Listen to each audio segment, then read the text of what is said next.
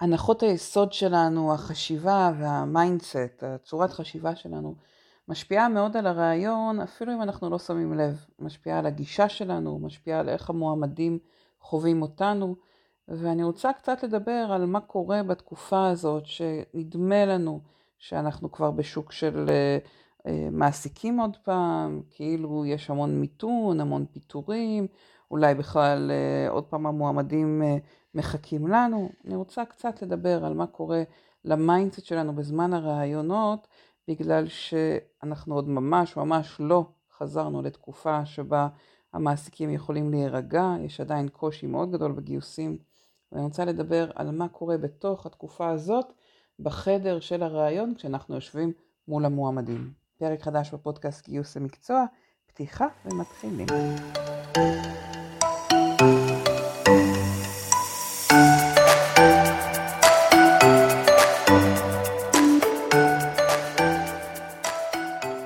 בתקשורת, אם אתם קוראים, אנחנו רואים כל הזמן את התנועה הזאת בין שוק של מעסיקים, שוק של מחפשי עבודה, אולי אם עכשיו אה, גוגל ופייסבוק מפטרים, אז אה, חזרנו להיות אה, שוק של מעסיקים, אבל זה ממש לא המצב, אם מסתכלים על מספר המשרות הפנויות בלשכה המרכזית לסטטיסטיקה, אנחנו עדיין על יותר מ-150 אלף משרות פנויות, 50% יותר ממה שהיינו לפני הקורונה, ומי שעוד זוכר, את התקופה הזאת, אה, גם אז היה מאוד מאוד קשה לגייס, מה שאומר שהיום קשה לא פחות, אם לא יותר.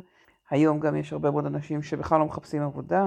דיברנו בפרקים קודמים על זה שאנשים עזבו את התעשייה, עזבו את השוק, אה, עברו ללעבוד מהבית, ובעצם אנחנו מגייסים היום ומגיעים למעמד הזה של ראיון בשוק הרבה הרבה יותר מורכב, בשוק שבו אנשים לא מאוד מחפשים עבודה, וגם אלה שמגיעים להתראיין הרבה פעמים עושים את זה מתוך ככה אה, סקרנות, רצון לראות מה קיים בחוץ, מה מציעים להם, לפעמים בשביל לבוא ולהראות למעסיק הקודם מה מציעים להם, ובכל מקרה, גם בתקופות שהייתה אבטלה יותר גבוהה והיו יותר אנשים שחיפשו עבודה, עדיין לא נכון להסתכל על זה כשוק של מעסיקים. אני מאמינה שהמיינדסט שאומר המועמדים הם אלה שמקבלים את ההחלטה, הם אלה שאנחנו צריכים להתייחס אליהם כלקוחות, זה תמיד המיינדסט השולט, מסיבה מאוד פשוטה. אם יש לי מועמד טוב או מועמדת טובה, שאני מאוד מאוד רוצה לגייס, אם הם לא רוצים לבוא לעבוד אצלי, הם יהיו אלה שקובעים. כלומר, יש לנו איזושהי אשליה כשאנחנו נכנסים לתוך ראיון, כאילו הכוח בידיים שלנו. זה נכון בצורה חלקית וגם רק בשלב הראשון. כלומר, בשלב הראשון אנחנו אומרים אם אנחנו רוצים או לא רוצים את המועמד. אבל נגיד יש לי עשרה מועמדים שהחלטתי לחמישה מהם לתת הצעת עבודה. יכול להיות מצב שכל החמישה יגידו לי לא, אני בהחלט יכולה לדמיין מצב כזה. המועמדים הם אלה שיש להם את זכות הווטו על התהליך. ואם אנחנו בתוך התהליך מגיעים לריאיון עם מיינדסט שמחפש איפה המועמד ינסה לרמות אותי, איפה המועמדת אה, מנסה לרצות אותי, אולי היא מספרת לי משהו לא נכון. זה מיינדסט שגורם לשאלות כמו בואי תשכנעי אותי למה לגייס דווקא אותך, או מה את יודעת עלינו ואם היא לא יודעת מספיק עלינו אז היא כנראה לא עשתה שיעורי בית והיא לא רוצה מספיק אז אנחנו לא נגייס. קוראת לזה ישחקו הנערים לפנינו.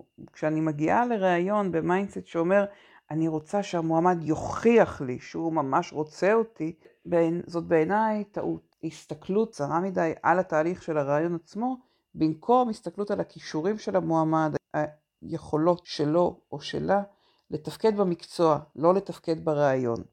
אני אסביר למה אני מתכוונת. כשאנחנו בודקים את ההתנהלות של המועמדים סביב הרעיון, כן? אה, כמה הם רוצים להתראיין, הם, עד כמה הם מגיעים מוכנים, אה, האם הם עונים לי לרעיון הטלפוני באוטו, או אה, באים מחויטים או לא מחויטים. כל ההתנהלות סביב אה, הרעיון, ההתנהגות סביב הרעיון, סביב תהליך הגיוס, היא בהחלט יכולה להיות איזושהי אינדיקציה, אבל היא צריכה מקסימום לא להדליק לי נורה אדומה. היא לא יכולה להיות הסיבה שבגללה נחליט לגייס או לא לגייס את הבן אדם, כי ההתנהגות של כולנו, גם מועמדים וגם שלנו, היא התנהגות מצבית, וזה בעצם אירוע אחד או שניים, מפגש אחד או שניים שאנחנו פוגשים את המועמדים בתוך החיים. זה לא החיים כולם וזה לא התפקוד המקצועי.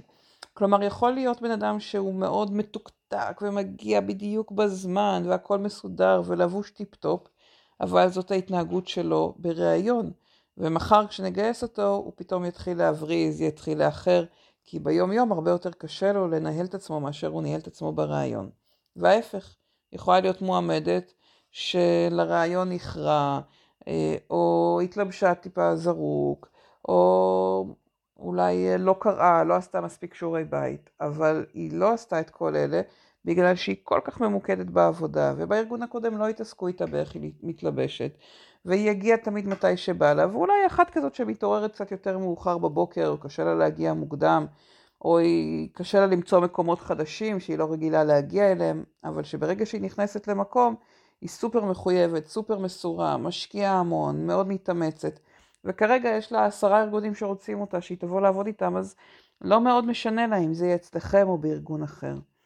אז ההתנהלות שלה סביב הרעיון מטעה אותי ויוצרת לי איזושהי תפיסה מעוותת, זה כל הנושא של הטיות בראיון. ולכן המיינדסט, אם אני באה במיינדסט שאומר אני אבדוק איך היא מתנהגת מולי פה ולפי זה אני אשפוט אותה, יכול מאוד להקשות, יכול להטות אותי בתוך קבלת ההחלטה. ואני רוצה להזמין אתכם לחשוב עד כמה כשאתם נפגשים עם מועמדים, אתם באים במיינדסט שאומר, אני, הם הלקוחות שלי. אני רוצה שהם ירגישו טוב בתהליך של הריאיון, אני רוצה שהם ייהנו, אני רוצה לשאול אותם שאלות מאתגרות, אבל גם להסביר להם למה. עד כמה אתם משקפים למועמדים מה הבנתם עליהם. אני תמיד מלמדת בסדנות איך לשקף חזרה למועמדים מה הבנו, כדי שגם יעזרו לי לדייק את מה שהבנתי לגביהם, אבל גם כדי שיצאו מהרעיון בתחושה שהם הבינו מה אני הבנתי לגביהם, שהם מרגישים נוח עם, ש... עם זה שמה שהבנתי לגביהם הוא נכון, הוא מדויק. אה, אם אתם מאפשרים לאנשים לדייק אתכם, לתקן אתכם. אם אתם גם נותנים להם את האפשרות לשאול אתכם בסוף הראיון שאלות או דברים לעזור להם להבין. אה, עד כמה אתם אומרים לבן אדם שלא יתקבל, למה הוא לא יתקבל? עד כמה אתם נותנים פידבק וטיפים אה, למי שלא יתקבל כדי שיעזור להם להתקבל בפעם הבאה או לעבור תהליך יותר טוב בארגונים אחרים. כמה אתם נותנים להם הכנה לקראת הרעיון, אה, סרטונים על לאן הם מגיעים, שאלות שהם יכולים להתכונן אליהם, הסבר לקראת סוג הריאיון, סוג התהליך שהם עוברים. מחקרים מראים שככל שיש לאנשים יותר מידע, אחר כך הם נותנים יותר accept, הם מרגישים יותר בנוח בתהליך.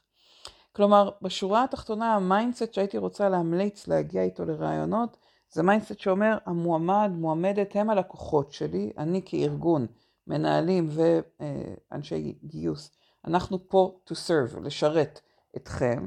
זה גם המיינדסט הנכון, אם אנחנו בונים ארגון שהוא מבוסס על האנשים, ממוקד באנשים, מה שנקרא Human Centered Organization, זה ארגון שהתפיסה היא אנחנו פה כדי שלכם כעובדים יהיה טוב. נכון, ביחד יש לנו מטרה משותפת לשרת את הלקוחות, אבל קודם כל אני רוצה שהעובדים שלי יהיו מרוצים, כדי שמתוך המקום הזה של שביעות רצון ושל מטרה משותפת, נצא החוצה ונשרת את הלקוחות שלנו, את הלקוחות של, ה, של הארגון מבחינה עסקית. כשזה המיינדסט שלכם, לשמח את הלקוחות, לשמח את המועמדים, החוויה שלהם בתהליך תהיה הרבה יותר טובה, והסיכוי שהם ייתנו לכם גם accept אחר כך הוא הרבה הרבה יותר גדול.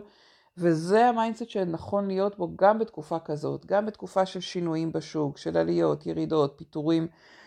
תעזרו למנהלים ולאנשים אחרים שעובדים איתכם לא ליפול לתוך השאננות הזאת שאומרת, אה, הארגונים הגדולים ביותר בשוק מפטרים, אז עכשיו כולם צריכים, אה, בטח עומדים בתור וצריכים לחפש עבודה, ו, ואנחנו יכולים ככה רגע לשחרר את הרסן נקרא לזה, או לא להיות בלחץ מבחינת גיוסים, שהגיוס יביא לנו מספיק מועמדים.